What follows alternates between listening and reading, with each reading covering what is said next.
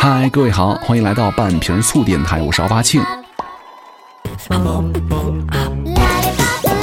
那今天呢，我们想跟大家来聊一聊这个健身教练的问题了哈。那最近呢，这个私教话题好像挺火热的，然后还有几次好像上了微博热搜。呃，其实我是一直很建议大家，如果你们是小白的话，你首先就要去请一个靠谱的私教哈，因为一个好的、负责的私教呢，真的会帮助你们太多了，而且有事半功倍的作用。但是问题就来了。现在私教门槛好像很低，是吧？好像也没什么门槛，只要你看起来是吧，四肢健全，口齿清晰，你就有当健身教练的潜质了。而且也发现一个奇怪的现象，就是很多那些专门打比赛的健身教练呢，私教课卖不过那些浑身毫无训练痕迹的小教练。为什么呢？因为除了不善于经营包装自己之外呢，会员的潜意识当中呢的选择也起到了关键作用。会员们觉得哇，他们太大了，我可不要练成那样，是吧？这才是关键所在。那打比赛的经历呢，让他们掌握了很丰富的技术含量的增肌啊、减脂经验。你需要增肌呢，找他们绝对没错了。但是呢，如果你们找一个什么都不知道力量训练是什么鬼的瘦猴子，是吧？他能增肌吗？你需要减脂，可能找他们也没错。那些胸啊和腹都下垂的教练，能让你变苗条吗？可能他们不会花言巧语哈，会的就是实实在在的技术，不会吹嘘一个星期啊可以减十几斤脂肪的神话，只会以身作则，什么严格要求，带你改变身材。所以说，之前也跟大家说过，选教练就是一条，如果你不太懂的话，就是看哪些练得好、练得大，你就先找哪个，总比你找那些说的你花言巧语、满嘴高潮，是吧？哇，好爽啊，听着那些人要靠谱多了。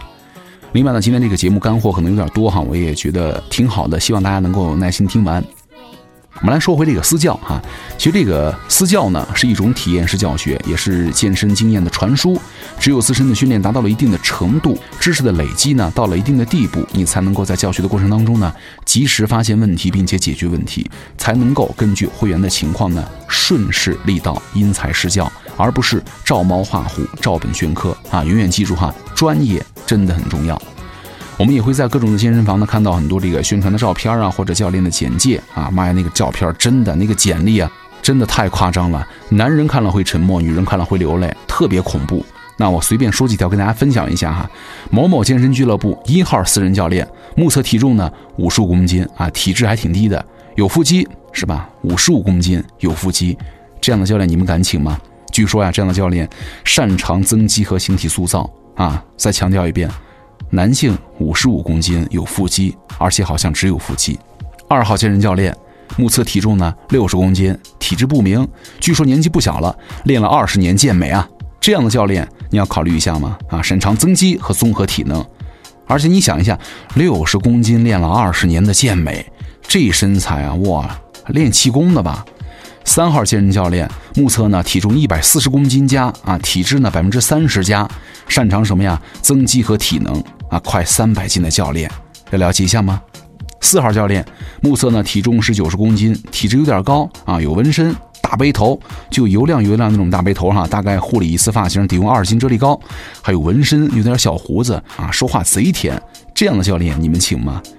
而且这样的人呢，好像对于健身圈很熟悉，张嘴大屌哥，闭嘴熊猫西斯和奥赛，是吧？自己会八百多种这个训练的方法，擅长一切啊，看着非常厉害。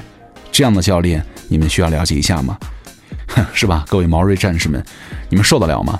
所以说呢，接下来我们就来跟大家说一说这个神秘的教练圈行业揭幕哈。这篇帖子呢其实挺长的，我是转自知乎吧，就跟大家拿来分享一下，我觉得挺有用的，对很多这个不了解教练行业的人哈，一起来分享一下。那在教练圈，传说有的是两周就可以培训上岗了，有的呢是买烧烤的转行的，是真的吗？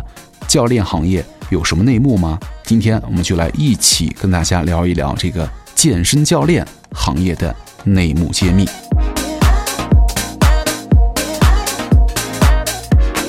那提供很多案例的呢，是来自于这个在一个上海知名健身会所啊，他就是卧底了三个月，然后呢就跟大家分析了很多的条条框框，但是呢这篇文章并不是拿来就是打击别人的哈，这篇纯粹是为了增加大家的辨识度，而且呢为了这个行业更好的发展。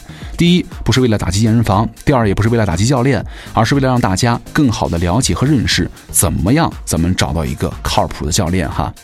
其实从这个会员来看哈，健身房的私教体系分为健身房私教和私教课程。那么这两大部分呢，在健身房具体是怎么样的，我们一一来分析一下。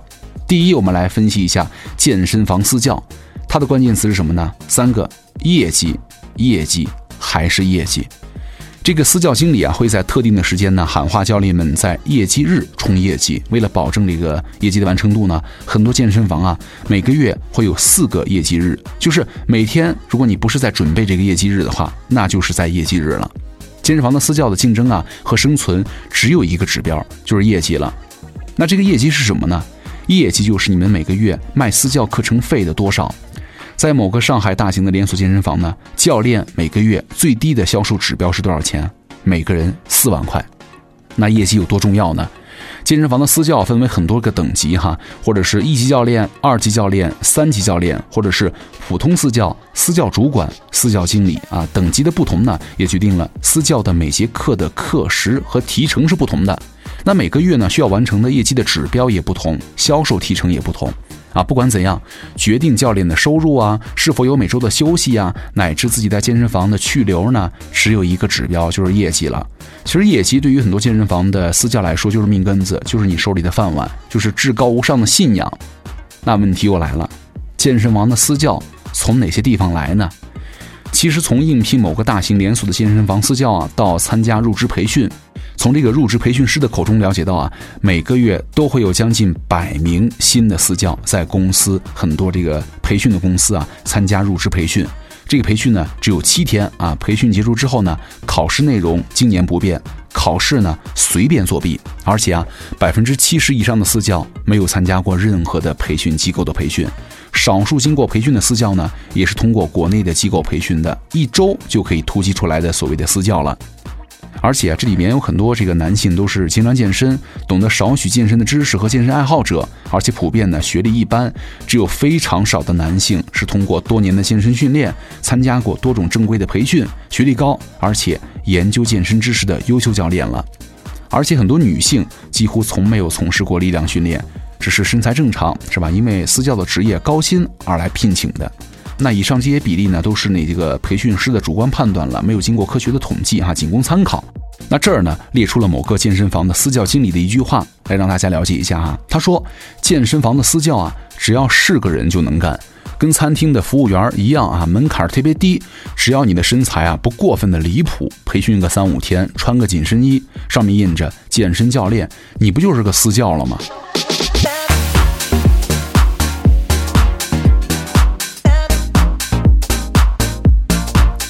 那健身房私教的一天生活的组成是怎么样的呢？开会、代课、外推、续课、P O S、B R、P 一 啊，敞开打电话，就是，呃，不是在销售，就是在准备销售。那这些内容呢，也组成了健身私教的一天的生活。我们一项一项的来分析哈。首先来看一下开会，他们有早会和晚会。一般的很多健身房哈，早会呢，比如说在早上十点、十一点；晚会呢，会在晚上九点、十点左右。当然了，少数业绩做不出来的呢，甚至要被扣留到晚上十二点啊。总之啊，开会的内容只有一个主题，就是业绩了。那每天有这个早会、晚会，有的时候呢还加这个业绩特别会。在健身房啊，开会既是私教一天生活的开始，也是一天当中的结尾。有很多教练向我反映哈，他们有时候啊做梦都在开会。第二个，代课。其实上课这个应该是私教的立身之本，是吧？却被很多这个健身房呢当成了做业绩、销课程的工具。因为这个代课期间呢，可以跟会员做铺垫，说什么你体能太差了，还要练多久？再续点课吧，或者直接跟你讲了，就是谈一下续课，说什么呃我这个月啊缺点业绩，要不你续点课吧。这个销课呢，就是把会员买的课呢赶紧上完，上的差不多呢才好谈续课拿课的提成嘛，是吧？上课吃口香糖啊，玩手机啊，跟会员先聊天聊半节课，上一半课呢就推给别的教练，然后呢自己去带这个 P 一， 然后所有会员呢，你上课之前你得先跑步热个身吧，热完身之后练那么四五个力量训练的动作，然后呢再让会员跑步，然后拉伸结束。这就是一部分健身房教练代课的方式和套路了，是吧？熟悉吗？还有一个外推，就为了更好的卖课呢，健身房哎呀五花八门的 CrossFit， 然后什么 T R X， 什么拳击课程、拉伸课程、按摩课程等等等等的所谓的特色课程。那教练呢可以推荐自己的会员，你买了私教以后呢，你再买点拳击吧，你再买点什么 T R X 吧，买点其他教练的特色课程吧，是吧？那购买的课程的费用呢，作为两个人的业绩来平摊。还有一个就是续课了。那有所谓的首节续课，就是你看会员啊是不是好忽悠，就上来就恐吓会员说，哇你这个身体素质太差了，恐怕活不过二十五岁了，必须得再买课呀，你才能够做整套的计划呀，或者干脆拉到房间里，是吧？逼着买课，不买课呢就拉着继续讲，叫经理啊叫主管过来一起给你洗脑，软磨硬泡。其实呢，在业绩的压力之下呢，续课会让销售气味太浓了，很多私教会员在之后呢就从此再也不来了。所以说，要想退私教课和会员卡，就会被各种理由拒绝或者拖沓，投诉无门。下一个呢叫做 P O S 啊 ，P O S， 就是会员在办卡之后的当时呢，销售会拉会员找空闲的私教来谈，那教练呢也会使用百般的方法来告诉你私教课程的好处啊，太好了，这个好那个好，会暗示你呢，如果你不买私教课程的话，你可能就不能训练了，非常危险。之前呢，某一个大型的连锁健身房啊 ，P O S 一单成交了四十二万，也就是说四百二十块钱一节的私教课呢，这个私教呢卖给了会员一千节。你知道啊哈 ，P O S 买课的会员才刚办的会员卡，压根儿就没有体验过这个私教课程，可见健身房销售能力之强悍，是吧？那这个私教呢，仅销售提成一单就可以拿到十万块了。其实这个 P O S 呢是老私教业绩的重点了，只要你有业绩做出来，他们就可以拿业绩的提成，然后呢他们会把貌似有钱出手阔绰，然后呢续课率高的优质会员呢留在自己手里，或者分给自己的私教好友，然后呢把他们眼中那些劣质的私教会员分出来给那些新的私教。身材差、颜值低、专业水平一般的私教呢都会通过这个这个途径来生存的哈。那么后期呢他们也会通过各种手段依然可以让会员们续课。而且有个私教告诉我过这样的话哈，来我们公司呢做这个 P O S， 随便拉到哪个地方都是销售冠军。所以说 P O S 才是如今健身房卖课最大的组成了。接下来有一个词叫做 B R 啊，就是健身房里的身体成分的测试了。一般呢，销售在带会员参观健身房的时候呢，也会微信通知这个私教群，某个看到通知的私教呢，就会前来帮会员呢做体测，并且分析。其实啊，分析下来以后，呃，也知道哈，大部分人的身体也不是那么健康的，测试结果呢，自然也是不佳了。那这个可以理解，但是呢，某些私教会严重夸大事实来恐吓会员，让他们感觉哇，我自己真的已经病入膏肓了，只有健身房才能够救他。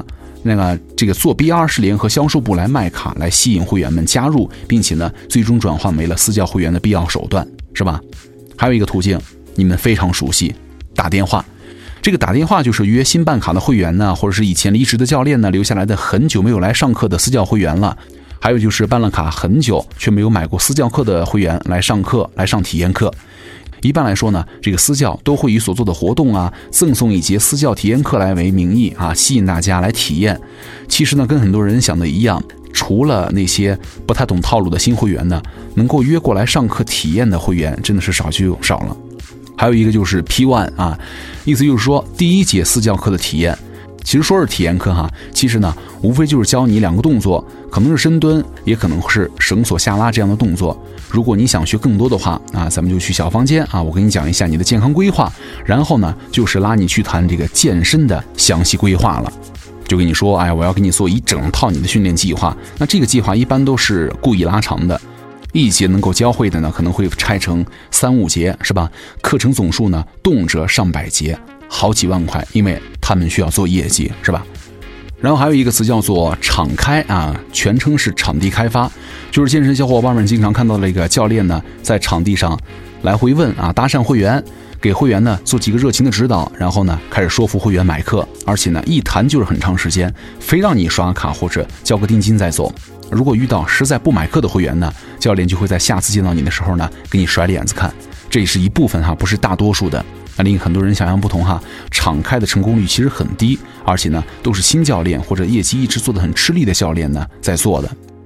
那最后呢还有一句补充哈，就是之前呢有一个教练，他们在健身房里看一些相关的专业的书籍，比如说健身的书啊，肌肉的分布图啊，然后被他们的私教经理看见了，就对他说了，他说我知道你喜欢研究这个东西，以前呢在健身工作室啊做了这么长时间，留下来的习惯是好的，可是你要知道，对于健身房的私教来说，外行人觉得我们是受人尊敬的健身教练，是吧？而我们呢，必须要知道，我们其实呢就是一群加强版的销售，能做业绩的就是好教练，不能做业绩的，其他都是扯淡。我们练的 A 教练是吧？身材练得好，又会包装自己，教练证都没有，不是一样带了很多女会员吗？你看教练 B， 女教练是吧？从来不锻炼，以前呢就是个卖保险的。我们公司入职培训了七天，今天还刚开了三万八的大单，他厉不厉害啊？你看我们的 C 教练，这个男的哈，跟老教练的关系搞得好，分给他的会员呢都带不完，随便谈个续课，不就有业绩了吗？你看 D 教练每天也很勤快啊，抓住会员教两下，然后呢再去谈卖课，一天能成一个，这个业绩也不用担心呢。所以说我希望你好好想想啊，少看点书，多向他们学习一下，是吧？你说好玩吗？那以上呢就是这个教练的日常哈。接下来呢有意思的来了，我们来聊一聊这个健身房的私教课程的分布。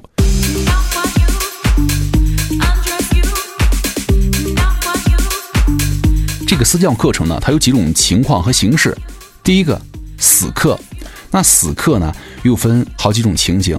比如说情景一啊，健身房的业绩至上是吧？做不了业绩的私教呢，也就是销售能力不足啊，他未必是专业水平不足。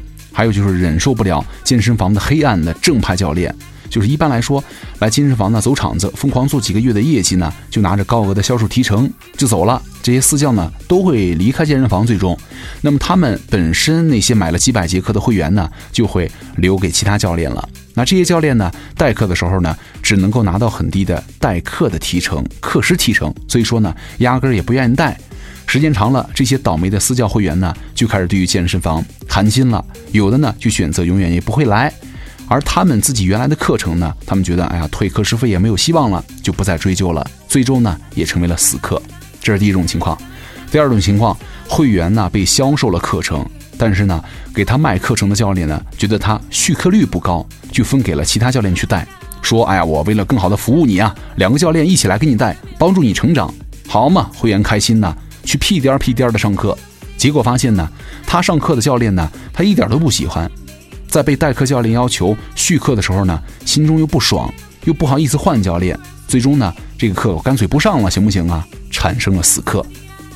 情景三，会员被销售了课程，那个教练呢又忙于做业绩，累积了二三四十个会员，那卖出的会员的私教课之后呢，你又根本没有时间约会员上课，根本就保证不了训练的频率。那平常呢忙于做业绩啊和准备业绩，什么比如说开会呀、啊、打电话呀、啊、是吧，又不能够专心代课，你就不要指望教会员方法或者带出效果了。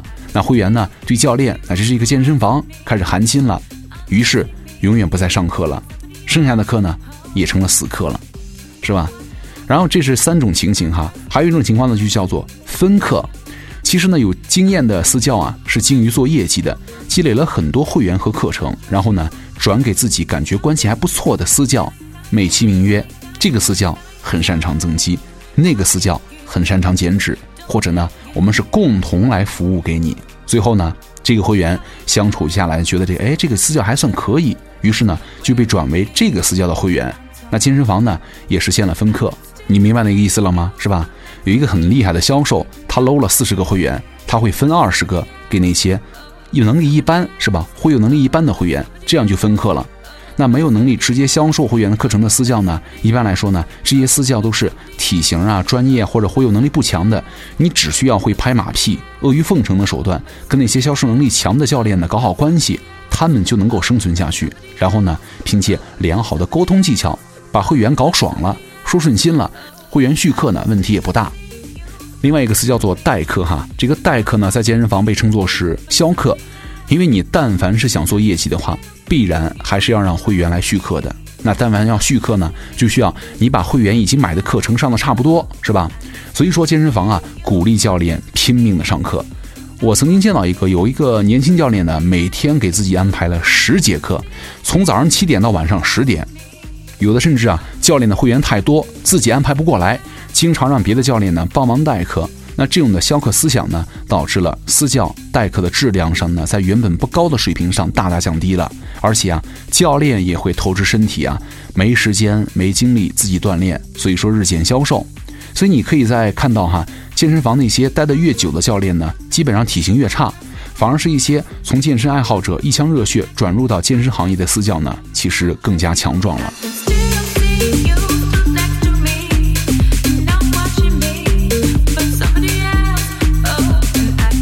说完了课程之后呢，咱们来说一说这个私教课程的效果。据观察啊，因为以上的种种原因呢，健身房的私教课程其实这个效果不大。有效果的私教会员呢，大概占的百分比是三十不到吧。这些百分之三十的人呢，又可以分为三类啊。第一个就是不差钱的、好说话的，他们续课豪爽，时间呢充足，私教把他们归列为这个优质会员了，毕恭毕敬，服务到位。所以说呢，这些会员一般来说也是容易出效果啊。第二个呢，就是自己非常努力，在跟私教课上课的时候呢，间隙自己也是保持着训练和自学的方法的会员。这样的会员呢，出效果其实很大成分是因为自己太努力了。最后呢，还要被私教标榜说，你看我水平太高了，带会员贼有效果。那第三个呢，是少数的真正的专业水平很高、有职业道德的教练手里的会员。不过呢，在健身房遇到这种的教练呢，一般来说还不太容易。那么这个私教的课程的设置是怎么样的呢？这个健身房的私教呢，为了可以拉长课时，以在客户的身上呢实现了最大的剩余价值的榨取，他们设置了一套貌似有理，实则坑爹的课程设置。我们一起来了解一下。那这个设置呢，通行所有的健身机构，甚至已经成为了部分健身培训机构教练私教销售课程的时候呢必教课。那具体的设置是怎么怎么回事呢？就是适应期、进步期、巩固期。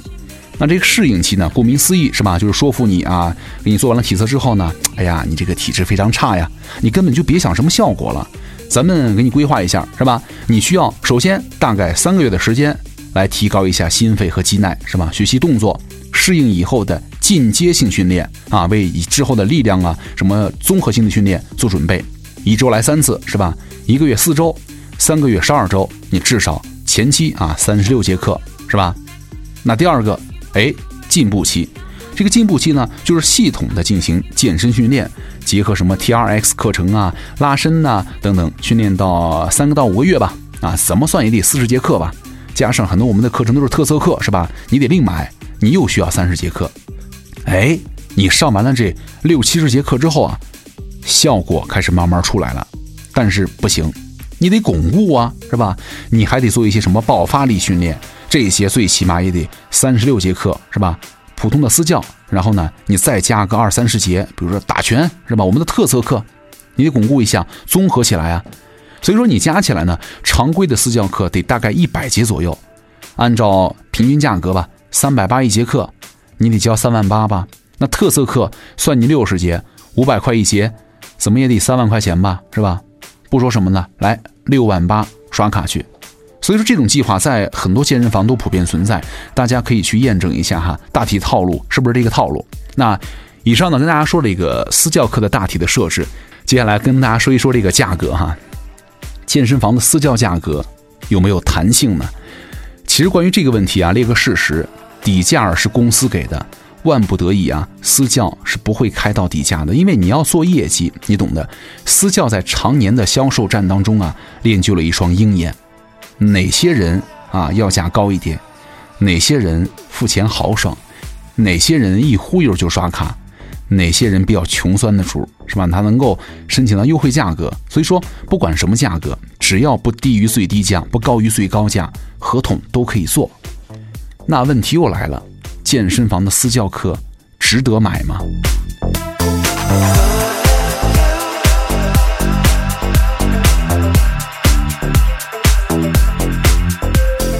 呃，咱们不列这个具体的问答哈，咱们就列几个和看到和听到的事实。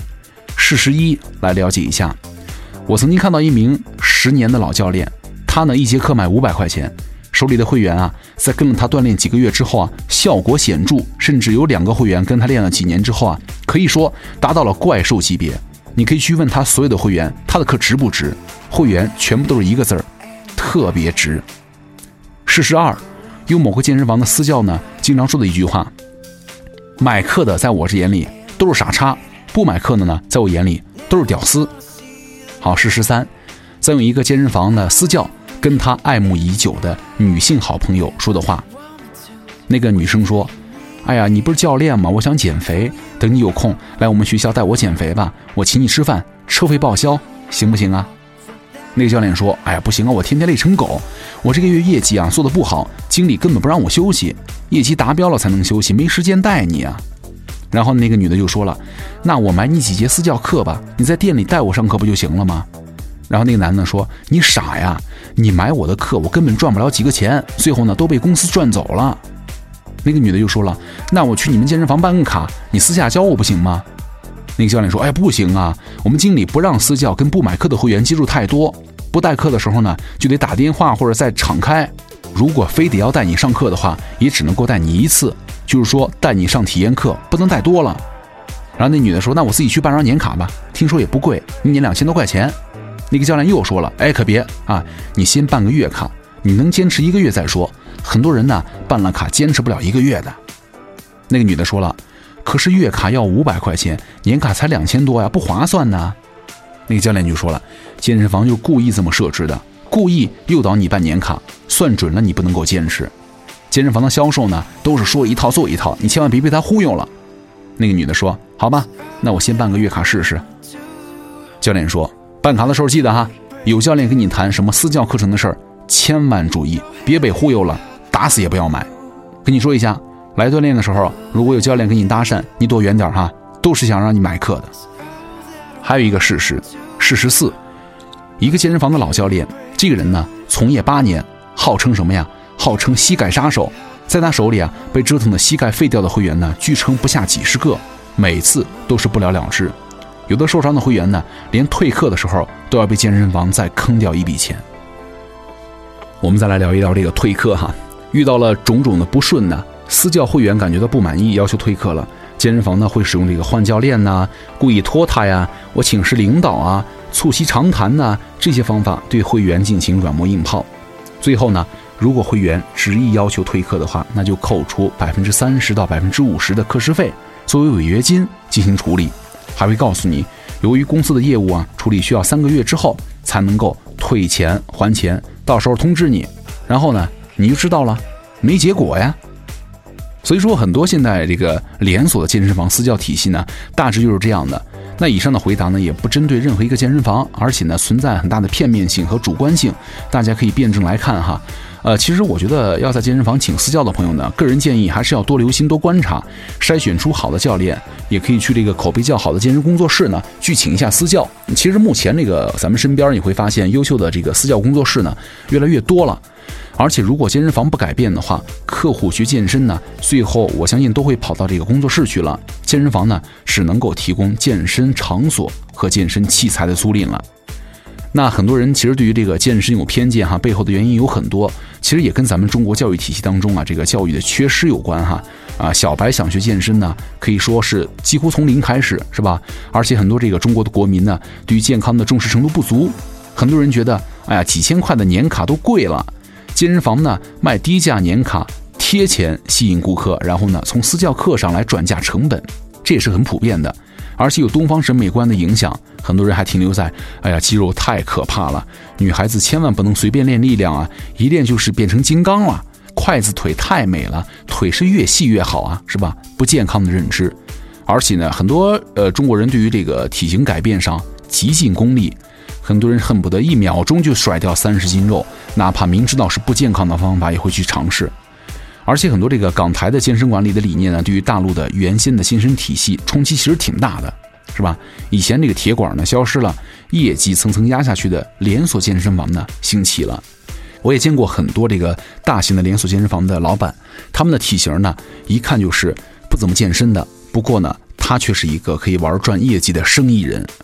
所以说这些原因呢，也不是一两天改变得了了，也不是一两工作室呢就能够改变的。但是只要有人努力，我相信大环境始终是会越来越好的。那最后呢，问题又来了哈，干货，怎么样辨别出健身房的优秀私教呢？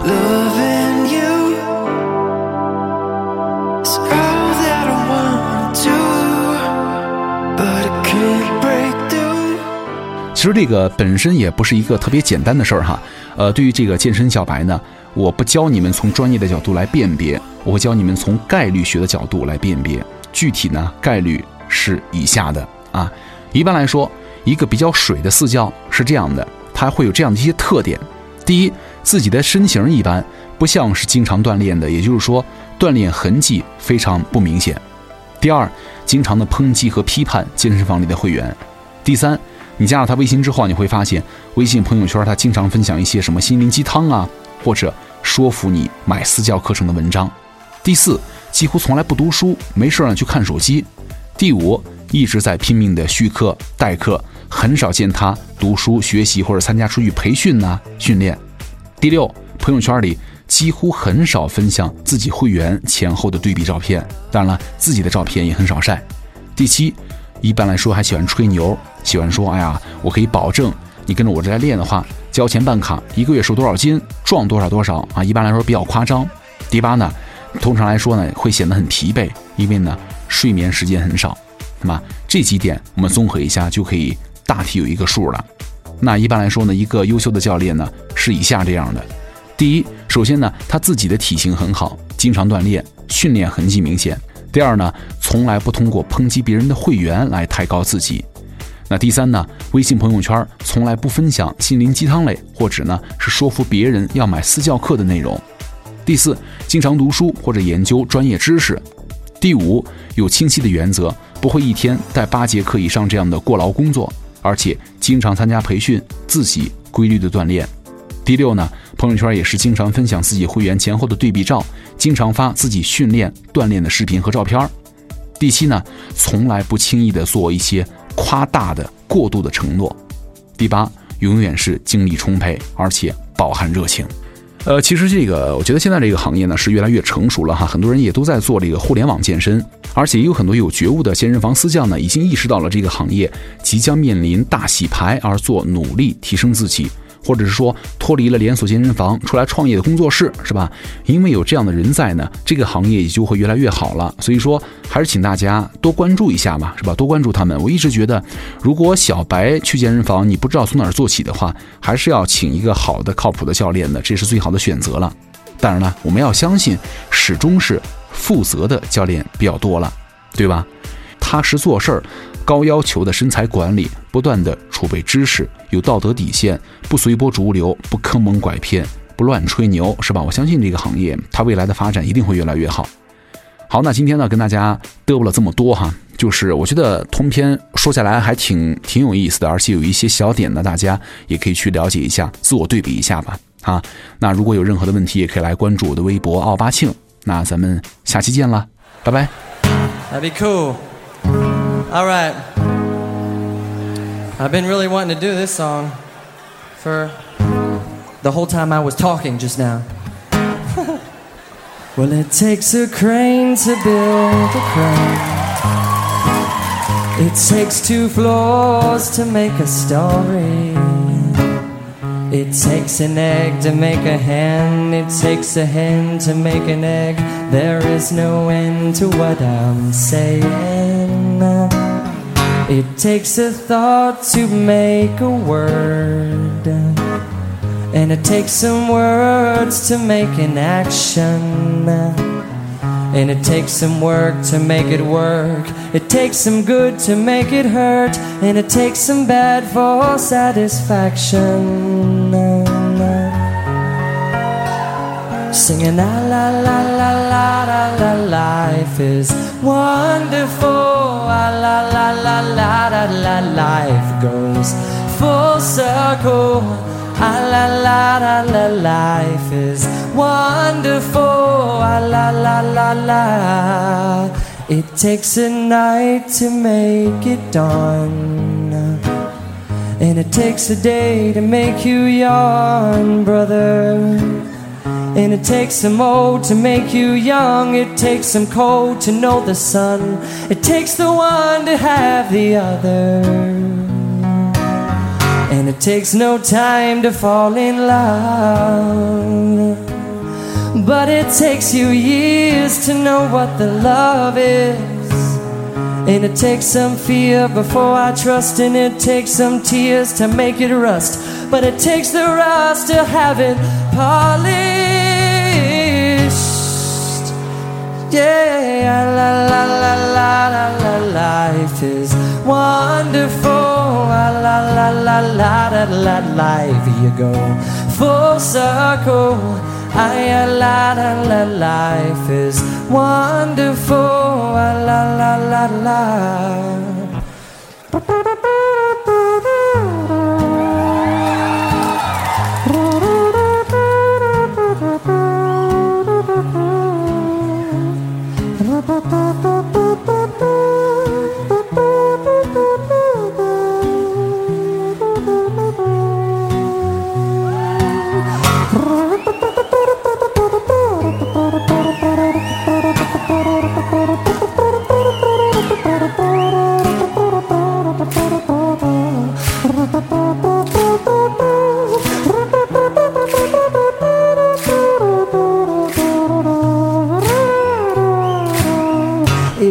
'Some silence to make sound, and it takes a loss before you found it, and it takes a road to go nowhere, and it takes a toll to show you care, and it takes a hole to see the mountains. I la la la la, life is wonderful. La la la la la la, life you go full circle. I la la la, life is wonderful. La la la la la, life is so full of la la la la la, life you're wonderful. La la la la la la, life is me.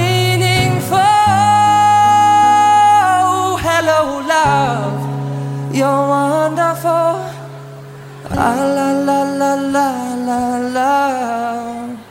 Oh, it is so. And it is so.